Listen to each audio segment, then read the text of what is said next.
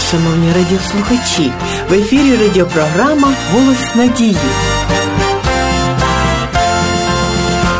Ми живемо в дивовижному світі у часи, коли наукові відкриття вже стали майже щоденним явищем. Люди гордяться своїми винаходами, отримують Нобелівські премії. Та однак найвеличнішим з усіх створінь є сама людина чудовий механізм, точний і ефективний. Древній псалмоспівець Давид писав: Славлю тебе, Боже, тому що я дивно утворений. Але ми сьогодні маємо більше підстав для прославлення Бога Творця, бо знаємо про свій організм набагато більше, ніж про це знали в давнину. Людське тіло має динамічну структуру кісток і хрящів, звану скелетом. Скелет людини нучки, кістки, що входять до його складу, з'єднані суглобами, які були створені спеціально для руху. Щоб знизити тертя, місце контакту тертєвих частин повинно змащуватися. Машини, створені людиною, потребують змазки, що надходить із зовнішніх джерел.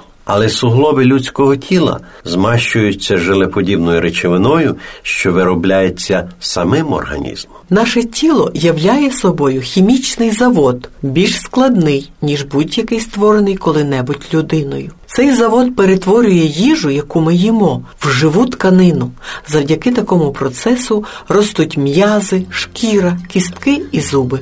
Господь так мудро влаштував наш організм, що він навіть здатен відновлювати тіло, коли деякі його частини пошкоджуються в результаті нещасного випадку або хвороби. Людське тіло має автоматичний термостат, який піклується як про нашу систему обігріву, так і про систему охолодження, підтримуючи температуру тіла на рівні 36,6 градусів за Цельсієм. Мозок є центром складної інформаційної системи, яка є ефективнішою за найкращий комп'ютер, коли-небудь створений людиною. Наш мозок здійснює аналіз і обчислення і посилає по всьому тілу мільярди бітів інформації, яка контролює кожну дію аж до змигування ока. У більшості комп'ютерних систем інформація переноситься за допомогою різних провідників. У тілі людини такими провідниками є нерви, які несуть інформацію від центральної нервової системи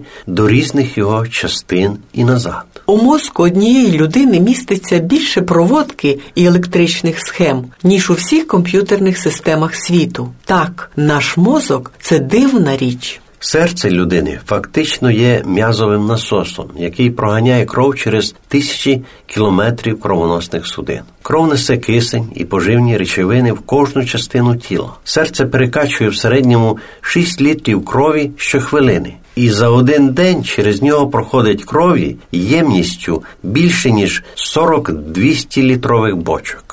Так, людське тіло це чудовий механізм. Той факт, що будь-який з цих пристроїв існує, вже повністю доводить те, що вони є плодом роботи розумного і досвідченого творця, самого Бога. Основні хімічні речовини, з яких складається наше тіло, ті ж самі, що виявлені поросі земному. Однак ці атоми і молекули самі не здатні розташуватися у вигляді клітинних тканин, органів і систем. Не могло статися це і внаслідок випадкових змін, якщо навіть цей процес тривав би і мільйони років. Це однозначно могло статися тільки завдяки величному розуму. Книга буття вчить, що Бог створив людину із пороху земного, тобто із усіх тих елементів, що знаходяться в землі, а потім вдихнув у ністрі їй дихання життя, і стала людина живою душею. Людина це набагато більше, ніж хімічні речовини, які утворюють наше тіло. Ми є особливим шедевром Бога, вінцем Його творіння. Він створив нас за своєю подобою, здатними любити. Ось чому він жертвував собою заради нас. Слава йому! Пишіть нам на адресу Київ 0471, абонентна скринька 36.